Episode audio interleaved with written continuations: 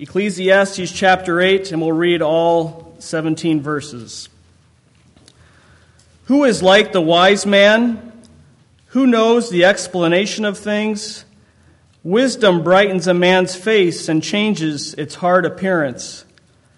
Obey the king's command, I say, because you look because you took an oath before God. Do not be in a hurry to leave the king's presence.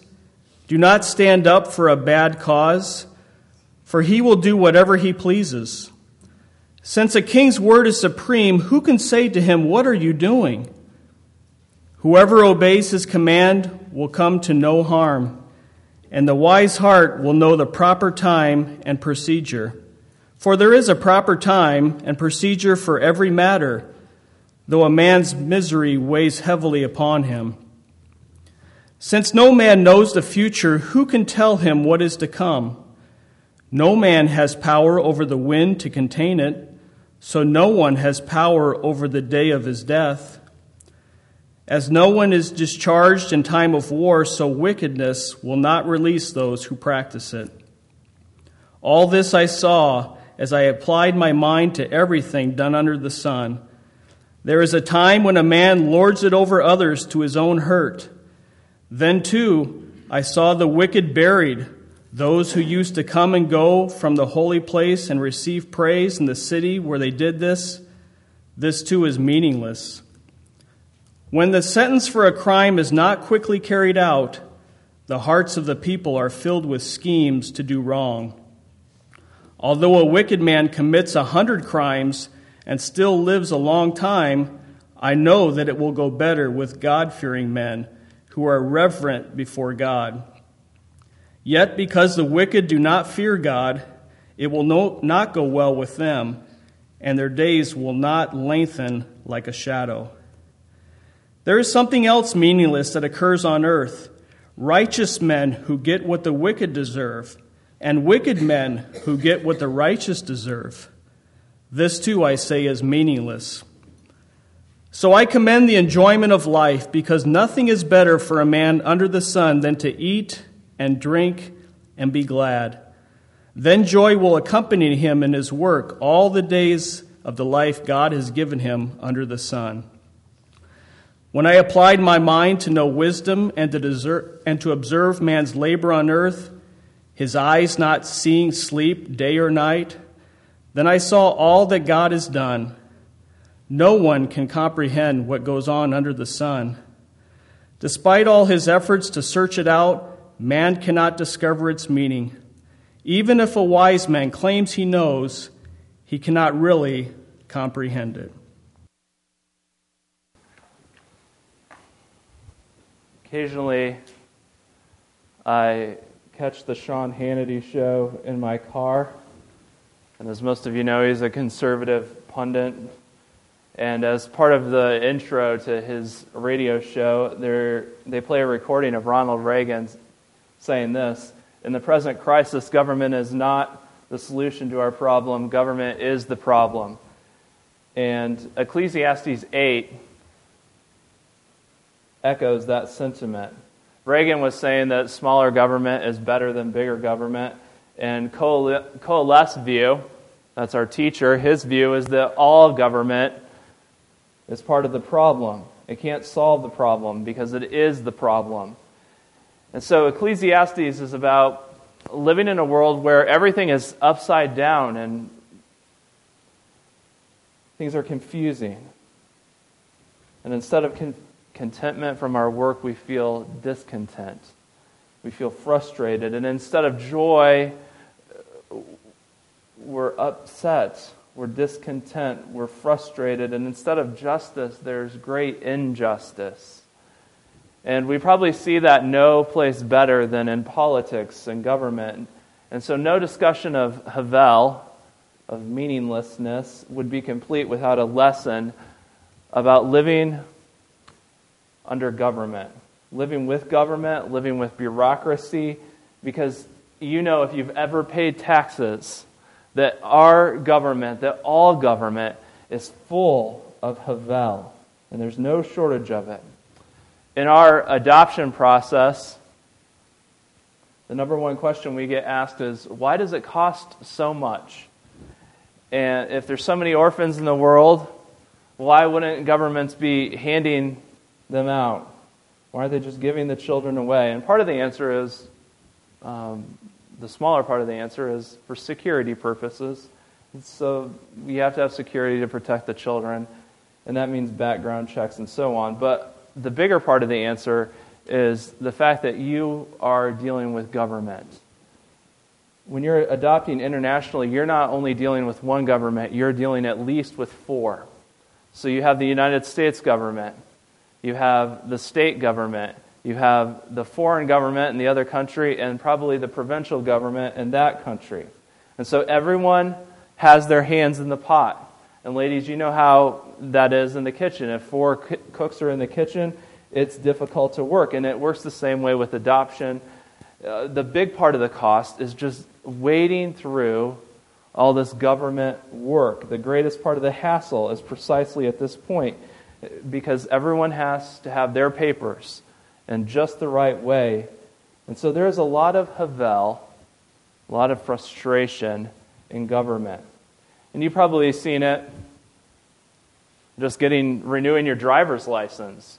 So you're standing there in line, and then the person that was who arrived after you, he goes in front of you, and then you have to get this paper, and you don't have that paper. And so what ends up happening? You end up going to like five different county, state, UN buildings trying to get the one paper that you need to renew your driver's license. Government is Havel, but government is part of life. It's a necessary part of life. God instituted government for our good. And so, if we're going to live wisely in this world under the sun where everything is Havel, where everything is frustrating, then we desperately need to hear God's wisdom in this matter. If you're not going to go insane paying your taxes, if you're not going to go crazy down at the DMV, if you're not going to become so angry and frustrated just from watching Fox News, then we need God's perspective on government, on the matter. And, that's what we have here. Qoheleth is going to give us advice about how to live under government and deal with government. And he's going to give us some of his discoveries of what he's seen as far as civic life goes, some things that are true. And then he's going to give us that familiar recommendation that he's given to us time and time again. And so Qoheleth begins with his advice. And it centers around the benefit of wisdom. If you're dealing with government, this is one thing that you want. You want wisdom. Wisdom is supreme. And so look at chapter 8, verse 1. Who is like the wise man? Who knows the explanation of things? And these are rhetorical questions. Who is like the wise man? And the answer is no one. The wise men are one of a kind when it comes to dealing with politics and with government. And who knows the explanation of things? Well, only the wise man. Only the wise man sees past uh, the, the murk of government and sees to the bottom of things. And so, wisdom is supreme. And that is what he has said.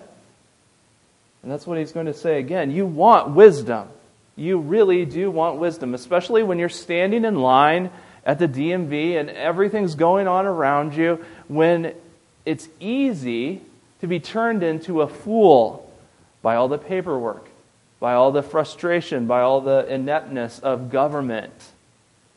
And so Qoheleth goes on Wisdom brightens a man's face and changes its hard appearance. Wisdom puts a smile on a man's face when he's in those situations. It makes his face to beam. And so he's in a very difficult situation, but you can tell he's wise because he's smiling. Well, why is, why is he smiling? Why is he able to smile even in those hairy situations where all this government bureaucracy is going on? Well, because wisdom gives him insight into things. Remember, he has the explanation of things. And so he can understand why these things have to be the way they are. And more than that, wisdom gives him patience. It gives him patience. Who are the fools standing in line down at the county office? Who are the fools pulled over on the side of the road? Who are the fools standing in line to pay their taxes? Well, you can tell who they are because they're the ones muttering. They're the ones complaining. They're the ones who are angry and impatient. And you've seen them. They're arguing with the secretary. And they're yelling about the rules as if the secretary made the rules and she decided that this was the best way to do it. But see, fools have a very narrow vision of things, don't they? They see the secretary, they see all the rules, and they're angry at them. And when it comes to government, only a very wise person can see through it all and actually smile and say, you know what? This is the work of God. They can see God at work. See, wisdom tells you that this is all Havel. This is all meaninglessness. This is all nonsense. And soon it's going to be over. And so there's no point in getting angry and pouting about it because it's going to happen. It is a part of life. And it will soon be over. And so let me ask you when you're watching the news, when you're listening to those talk show hosts, when you're standing in line, can you smile? Can you watch the news and still walk away with a smile afterwards? And I hope none of you watch the news just to become angry at what is going on in our country, just to become angry at what our president has done now and what our Congress is doing and what the Supreme Court has failed us. I hope none of you are like that, that you just watch these things to become irritated because you like to get worked up, because that's what a fool does. See, government is Havel. United States of America is Havel. Everything is Havel, is what Qoheleth has said. And wisdom can make you look at that and smile. Wisdom gives you perspective. It gives you an eternal perspective. You're not caught up here and now and not a narrow vision of things. It's giving you a wide vision of things. And so, are you wise? You can tell by the way that you react in situations like that. Well, Qoheleth goes on. Wisdom teaches you to obey. Teaches you to obey. Look at verse 2. Obey the king's command, I say, and remember who he is. Because you took an oath before God. Do not be in a hurry to leave the king's presence. Do not stand up for a bad cause for he will do whatever he pleases. Since the king's word is supreme, who can say to him, What are you doing? So, this is a little suggestion about rebellion. It's a warning against rebelling against the king. Instead, Qoheleth says, You should obey the king because you took an oath after all. You took an oath before God to obey the king, and so you should. And so you can tell that Qoheleth in this passage is spe- specifically talking to people who are in positions of power in the government. They are in the government. And he says, Don't be in a hurry to leave the king's presence. What that means is don't be in a hurry to sneak out, to foment rebellion, to create a problem for the king, to hatch some scheme behind his back. Don't stand up for a bad cause. Well, why does Qoheleth say that? Why does he say, Obey the king? It's not a very theological reason, but it is a very smart reason. And he says this at the end of verse 3 For the king will do whatever he pleases. See, kings don't carry the sword for nothing. God's given them the sword to destroy evildoers. And if you plot rebellion and you disobey, then you are an evildoer. And the king is going to do what he wants with you, and what he wants to do with you is not going to be very pleasant for you. Since a king's word is supreme, who can say to him, What are you doing? When you're strung up on the gallows, or your head is on the pike, and all of your friends, all your fellow conspirators are dead in a hole in the ground, no one is going to say to the king, what are you doing? That wasn't very nice. Because his word is supreme. And the fact is that most rebellions fail. Go home tonight and Google failed coup attempts and see what you can find. Failed coup attempts are a dime a dozen, they happen all the time.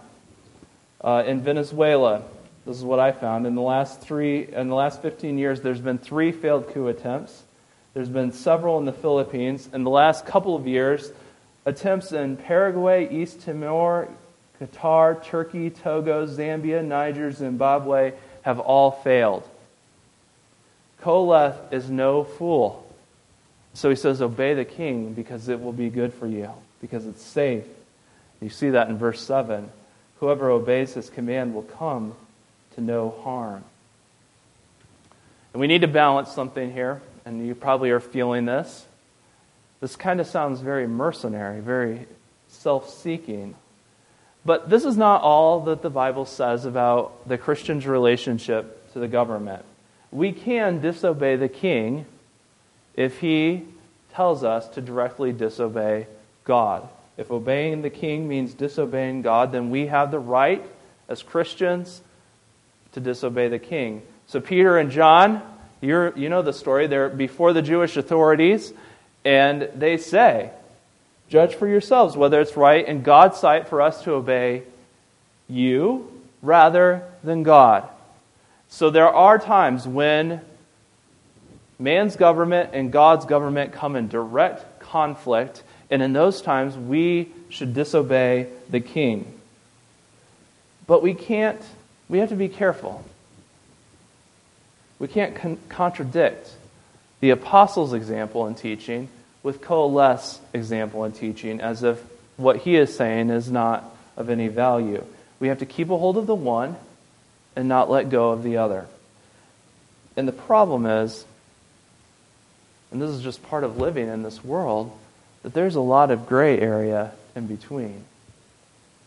When it comes to government and the Christian's involvement, there are some very difficult, sticky situations that it's hard to know what's right. And so let me ask you a question. And don't answer. It's a rhetorical question. Could a Christian, let's say, serve in President Obama's cabinet? And maybe some of you automatically say, there's no way. It can't happen. It shouldn't be. And I want to say, be careful because I'm not so sure that we can be so quick to make that judgment. We can't be so sure about that. So imagine a king that hates God. He hates God. He's an idolater. And he kills God's prophets. And he's a thief. And he's a murderer. And that's who he is. So, could a godly man work in his government and would it be right for him? Well, before you make a judgment, remember Obadiah. You say, I don't know who Obadiah is. Well, you can look at who he is in 1 Kings. So Obadiah worked in King Ahab's palace. And he wasn't just like the servant boy, he was in charge of the whole palace. And this position had power and it had authority. And it says that he feared God. So Ahab murdered God's prophets, and he chased Elijah to, in order to kill him, and he stole Naboth's vineyard and killed him. And yet, Obadiah, 1 Kings says, Obadiah was a devout believer in the Lord. And he was using his position to do good. He was using his position to hide God's prophets. Now, we need to make a distinction here. Obadiah didn't rebel against the king, he disobeyed the king. He secretly hid the prophets, but he didn't seek to overthrow King Ahab. And so Daniel was in the same kind of position. For years and years, he served kings who routinely, this is what it meant to be a king, you routinely stole things and pillaged and murdered, and yet Daniel didn't rebel. He obeyed the king faithfully. Now, there were points, were there not, when Obadiah disobeyed and when Daniel disobeyed, but their default position was obedience. And they weren't hatching schemes in order to overthrow the government and put a Christian or a Jewish government in their place. The fact is, is they didn't try to win every battle. They didn't try to overturn a sinful government. Why? Because Qoheleth, or because they understood Qoheleth's wisdom. They understood what Qoheleth was saying. So look at verse 5. For there is a proper time and procedure. Oh, this is verse 6. For there is a proper time and procedure for every matter, though a man's misery weighs heavily on him. In this world, in the midst of government and Havel, there is still a proper time and procedure for every matter. And that word can be translated judgment. For every judgment is actually probably better. And so, what is Qoheleth saying? He's saying that, you know, you have to be careful about when and where you decide to take action. The proper time of handling injustice, of making a judgment and making something right. So, are men troubled? Is government unjust? Yes. Yes, it is. From top to bottom, it's Havel. And usually, the further you go up, the worse it becomes. But not every battle is worth fighting, is what he's saying. Why? Because there's a proper time and procedure for everything. And every time and every place is not necessarily the proper time and the proper place. But someone says, You don't understand, this man was unjustly accused, he was treated unfairly, what they did was criminal, and this has been very bad. And Qoheleth says, So, so what? Prudence and patience is not undone by the trials that men face. Just because something is very bad doesn't mean that you necessarily go full bore to try for justice. See, prudence and patience is not the same thing as compromise and cowardice. And see, suffering and injustice doesn't overturn prudence, is what he's saying. And that is, that's hard for us to take, but it's really recognizing who we are and what is capable of uh, for us. Jesus said, The poor will always be with you. And if the poor are always going to be with us, injustice will be with us too. And so there's no point in having some highfalutin view that we are going to bring some sort of utopia. We're going to have justice on this earth. And the, maybe that sounds crass to you. But Qoheleth knows that judgment is coming. He's already mentioned it several times. And there is a proper time and a proper place for dealing out justice, and it's not necessarily, and it's usually not in human hands, it's in God's hands.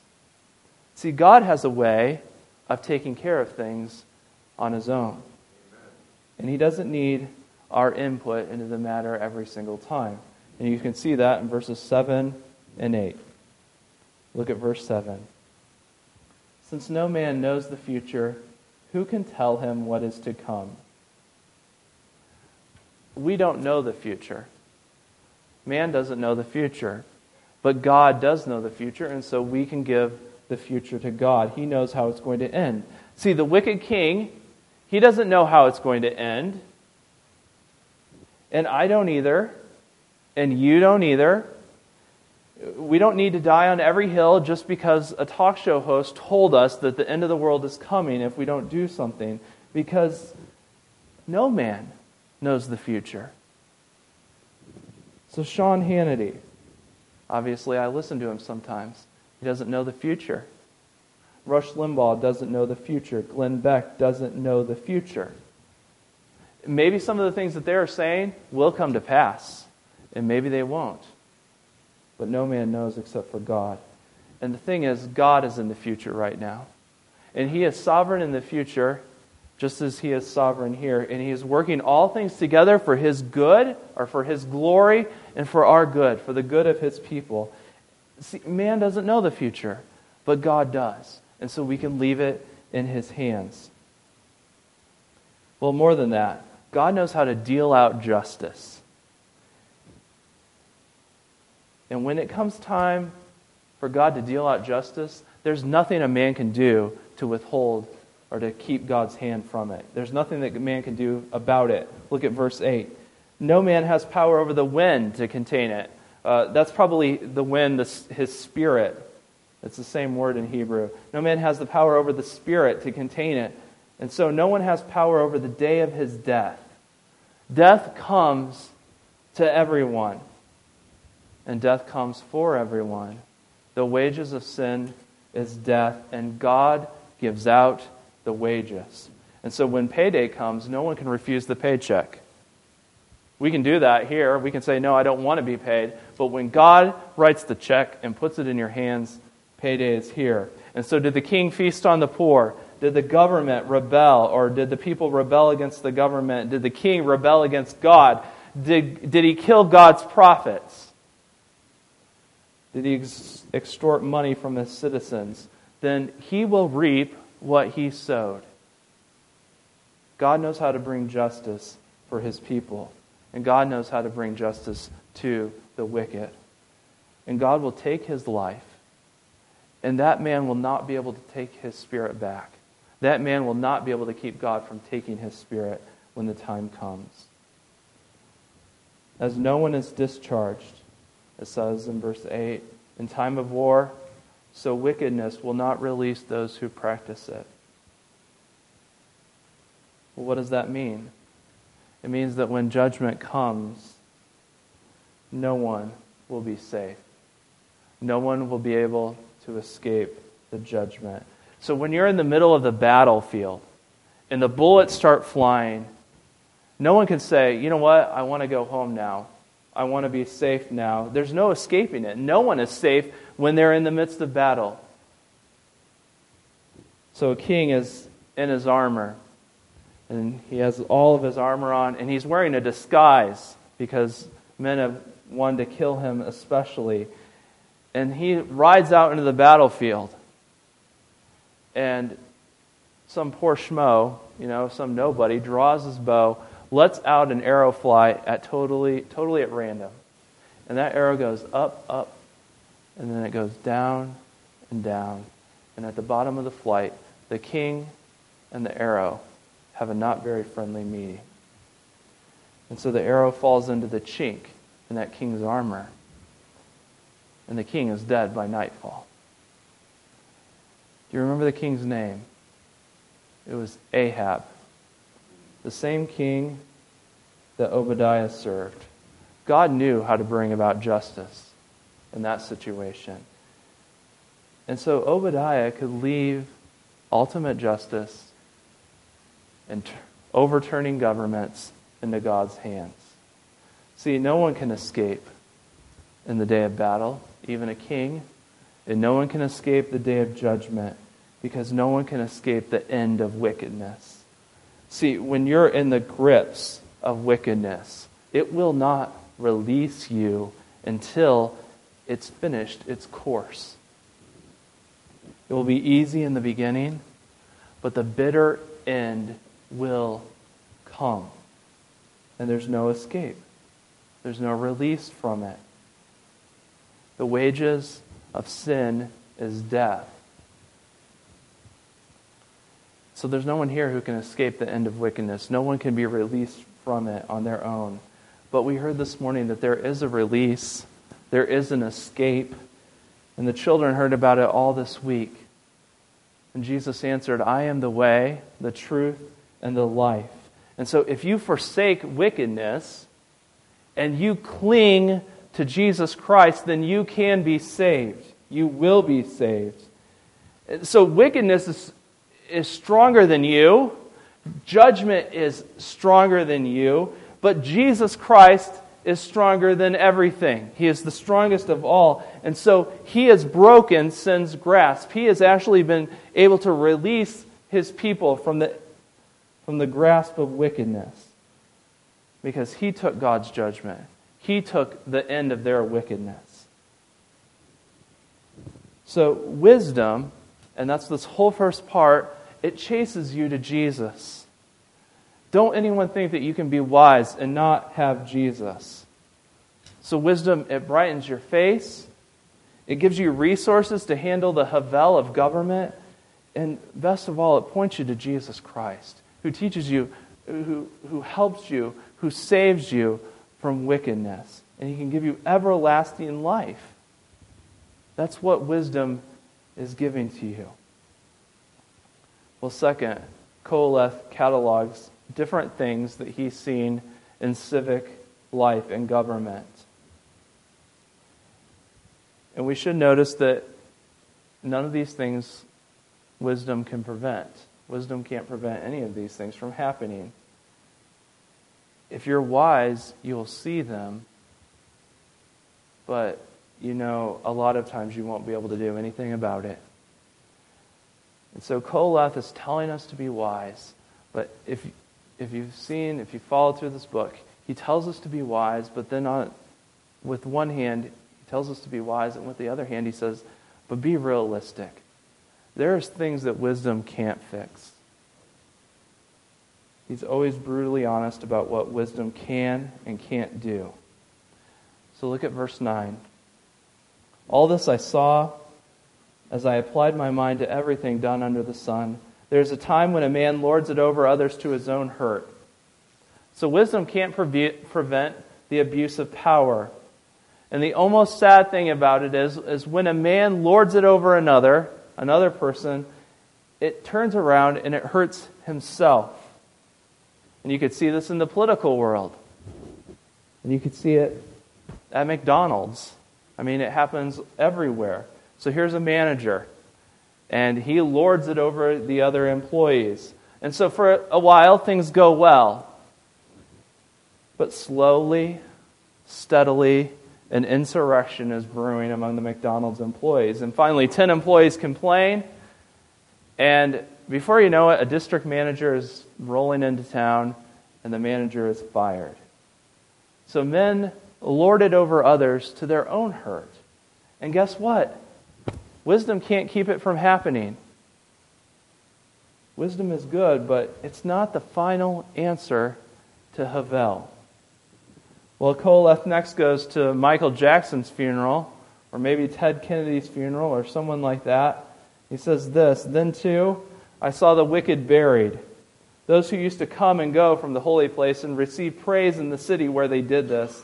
This too is Hebel. This is Hebel.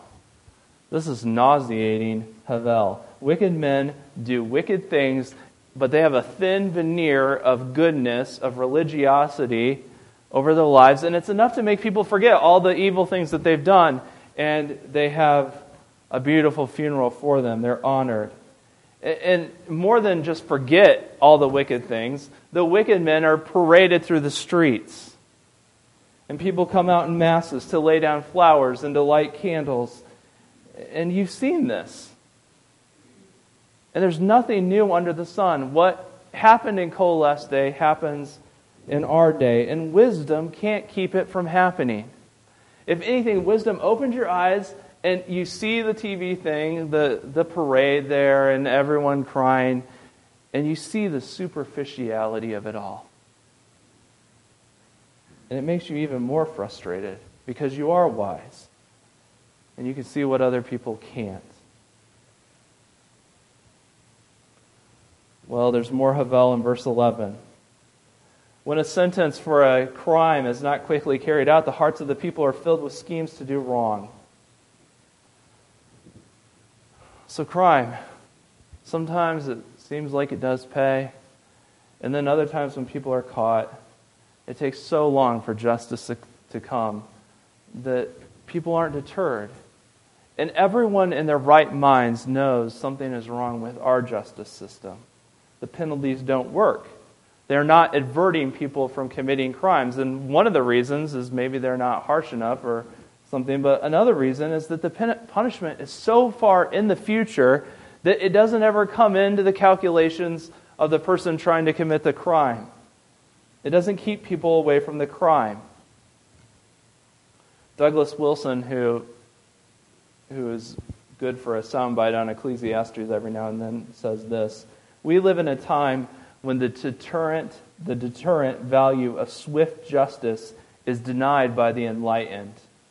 But the godly know what swarms of sociologists do not, and that is that swift and sure punishment deters the wicked. The wise know it. And the problem is, human government is not wise. It's broken. It's broken. And the wise can't fix it. I mean, we can vote, we can put band aids on this situation, we can work for change, but wisdom is not going to make any ultimate change. It's not our salvation from this situation. See, we're waiting for a Savior who, when He comes, He will burn the earth with fire and make it a home of the righteous. And we are looking for something that wisdom can never give us. And that's what, what Jesus is going to do for us. And see, praise God, judgment is coming. And it's coming, and it's going to be swift, and it's going to be sure, and then the end will come. And the wicked will be no more. And Qoheleth assures us of that in verses 12 and 13. Although a wicked man commits a hundred crimes and still lives a long time, I know that it will go better with him, with God fearing men who are reverent before God. Yet because the wicked do not fear God, it will not go well with them, and their days will not lengthen like a shadow. Do you hear Qoheleth's faith? Sometimes he's viewed as almost godless and certainly pessimistic and cynical. But do you hear his faith now? Will terribly unjust things happen? Yes. Yes, they will. But this I know. This I know that it will still go better with God fearing men. And so he's not contradicting what the Bible says. Blessed is the man who fears the Lord. Qoheleth, at this point, he doesn't know how. He, he doesn't know how it's all going to work out, but he does know God. And God is going to make it all right in the end. See, God is going to sort it all out, even when in our wisdom, we can't figure out how he's going to do that. Verse 14, he makes one more comment on Hebel in politics and civic life. And this is sort of a summary of everything that he said, and he said this before. There's something else meaningless that occurs on earth.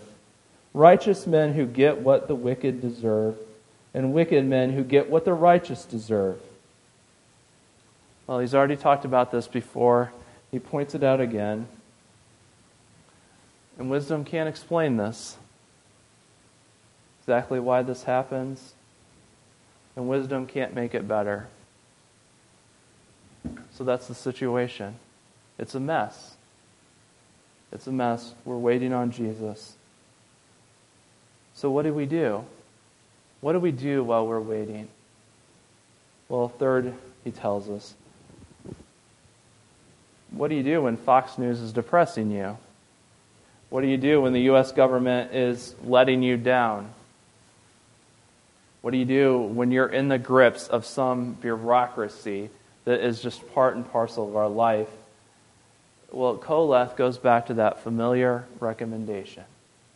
Verse 15 So I commend the enjoyment of life, because nothing is better for a man under the sun than to eat and drink and be glad so if the news is depressing you, it's depressing you, then maybe the best, the most godly thing that you could do is to hit the off button and go into your kitchen and eat some cookies and say,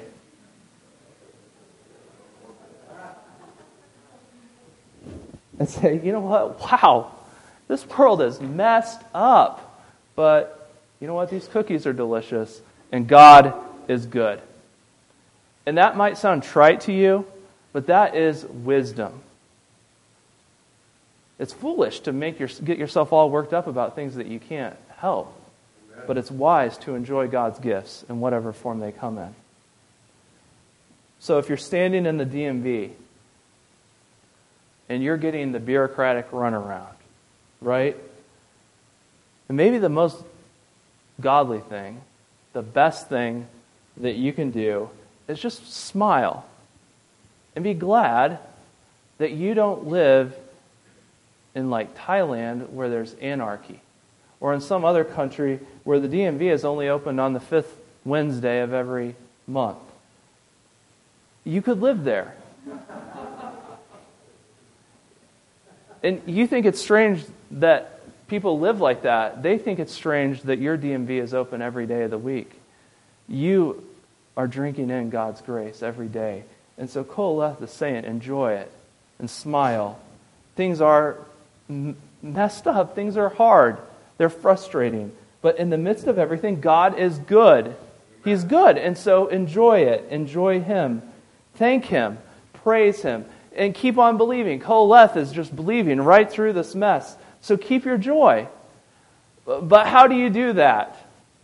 How do you do that? How can you eat and drink and be merry all the days of your life?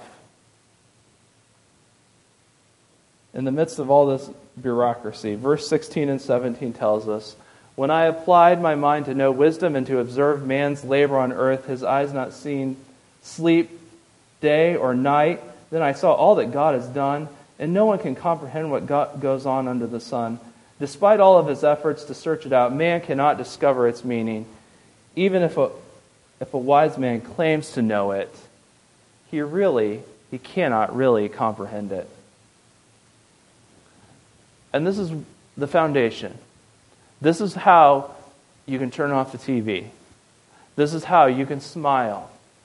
This is where wisdom comes from. At the bottom, you see that God is doing all these things, what He's done. So God is sovereign at the White House. It's not like inside that big White House there that God isn't the king. He is the king. He's sovereign over Congress, He's sovereign in Indianapolis, and he's sovereign over every human government. So God has done this. He's done it. And he's sovereign over unfair funerals.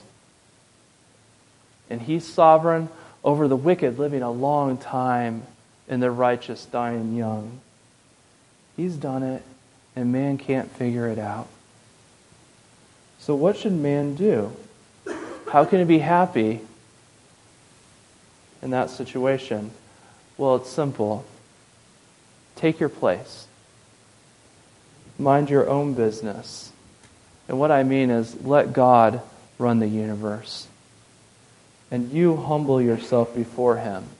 And you eat and you drink and you be glad to His glory. It glorifies Him when you smile at the DMV. And it glorifies Him when you turn off the news and say, who cares? God's in charge here.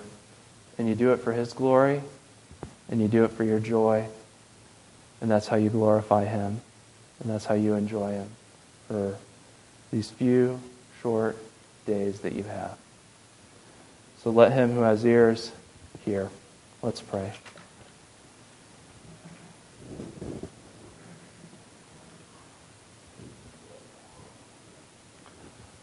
Our Heavenly Father, we do thank you that you are sovereign over all things, that we can put our trust in you completely, and that that faith can work itself out in the day to day realities of our life.